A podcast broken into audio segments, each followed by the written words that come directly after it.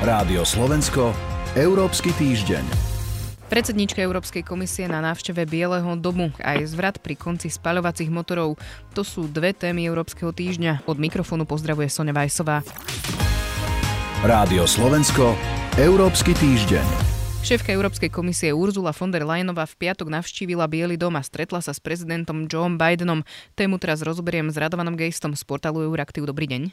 Dobrý deň. V čase nahrávania Európskeho týždňa výsledky stretnutia ešte nepoznáme. Hlavné témy boli ale jasné pred stretnutím, a to vzájomné vzťahy, inflačný balíček z dielne amerického prezidenta a obavy európskych štátov z neho, koordinácia v boji proti klimatickej zmene aj vzťahy s Čínou. Postupne sa dostaneme k jednotlivým témam, ktoré sú asi také najspornejšie, ale celkovo, kde sú dnes vzťahy na osi Brusel-Washington? Tá návšteva ukazuje dve veci. Na jednej strane vzťahy sú o mnoho lepšie než pred pár rokmi, keď v Bielom dome sedie Donald Trump. Dnes už nemáme prezidenta, alebo teda amerického prezidenta, ktorý by otvorene spochybňoval, podkopával európske pozície. Na strane druhej návšteva zároveň ukazuje, že hoci sme spojencami, veľmi blízkymi spojencami, v niektorých oblastiach sme konkurentami, a to teda predovšetkým v ekonomike.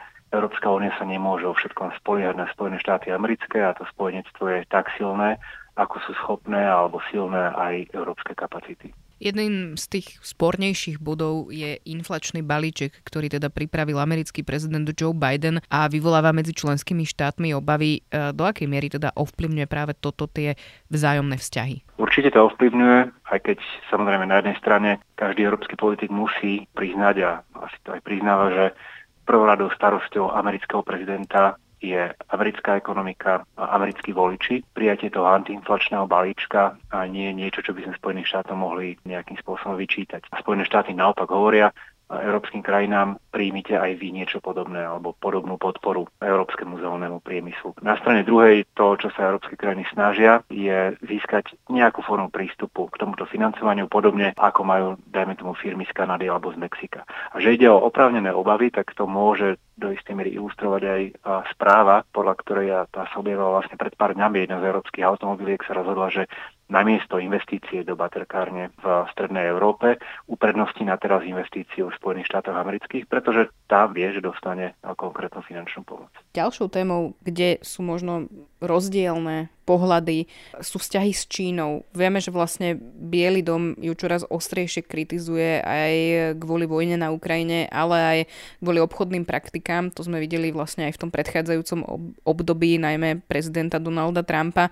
Ale napríklad teda predsedníčka Európskej komisie Ursula von der Leyenová len nedávno hovorila skôr o spolupráci s Čínou. Čiže vzniká napätie medzi Spojenými štátmi a Úniou pre tieto vzťahy? Nie je to, možno, že to nie je ani tak iný pohľad, ale jednoznačne iné záujmy a iná situácia. Krajiny Európskej únie dnes musia hospodársky spracovávať to odputanie sa od dovozu uh, ruskej energie. A odputanie bolo samozrejme dôležité, bolo potrebné, ale malo nejaké hospodárske náklady. Zároveň európske krajiny alebo pre európske krajiny je Čína o mnoho dôležitejším obchodným partnerom, než pre Spojené štáty americké. Sú tu oprávnené a vážne obavy z toho, že ak by sme eskalovali konflikt s Čínou, ešte viac nás to hospodársky poškodí. Spojené štáty vnímajú Čínu stále viac predovšetkým ako konkurenta. Konkurenta ekonomického, aj konkurenta politického a strategického. Čínska zahraničná politika, ktorá je stále viac asertívna a do istej miery aj stále viac militaristická. Na to dáva dostatok, dostatok dôvodov. Americká administratíva sa v posledných dňoch údajne podelila s viacerými európskymi krajinami o informácie o tom, že Čína vážne zvažuje dodávky, dodávky zbraní Rusku. Povedal by som, Európa má dvojitý pohľad. Na jednej strane si uvedomuje, že je stále od Číny veľmi hospodársky závislá.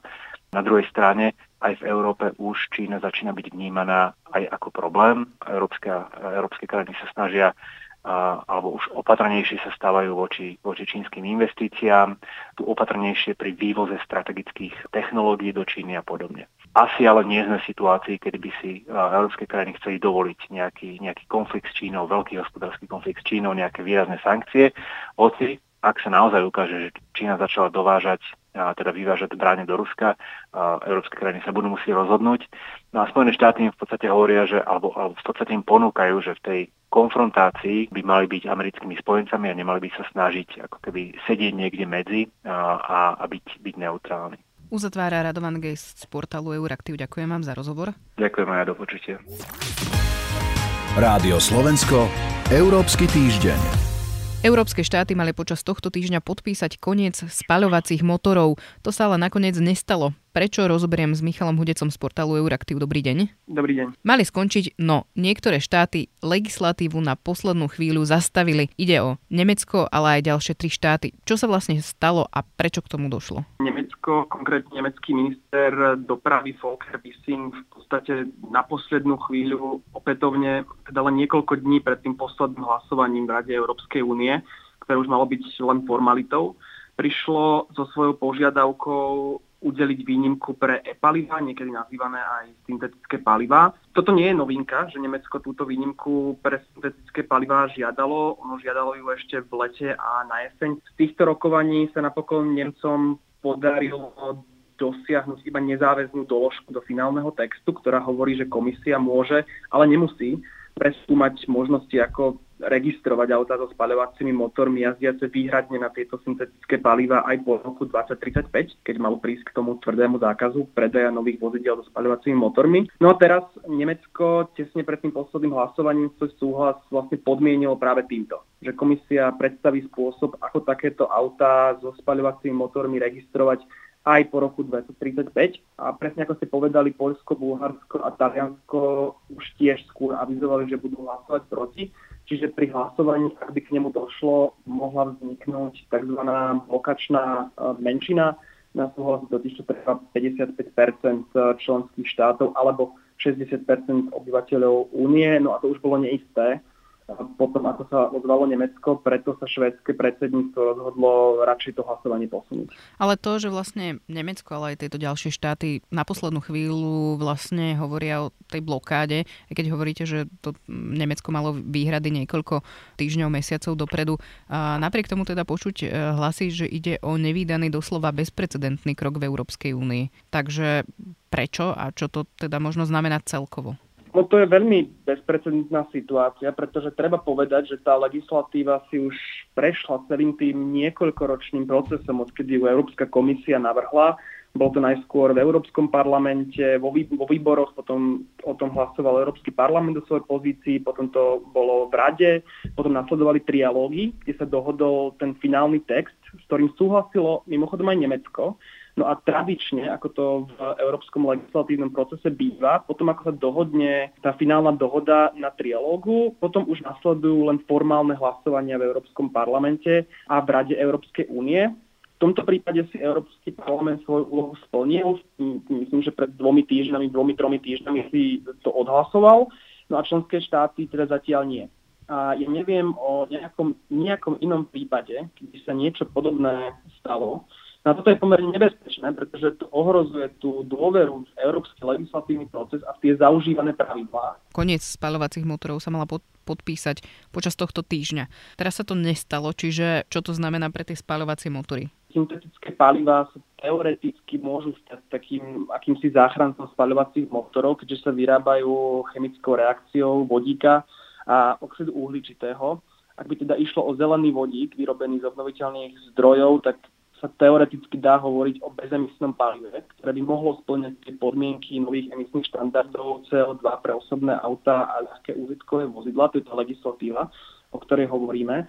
Čo tento nemecký postup znamená pre budúcnosť spájovacích motorov, to, zatiaľ to ťažké povedať, veľmi teraz závisí od odpovede Európskej komisie. Ja si nemyslím, že komisia Nemecku nejako okamžite ústúpi, pretože už sme hovorili o tom, že aký to je veľký precedens a potom by sa by rovnaký postup mohli používať e, teoreticky aj ostatné členské štáty, ak by komisia ustúpila. Možné riešenie ktoré už e, zaznelo od niektorých aktérov z Európskeho parlamentu, zatiaľ nie od aktérov z Európskej komisie, je, že komisia by mohla stanoviť presný dátum, keď by preskúmala, ako a či je možné syntetické paliva používať aj po roku 2035.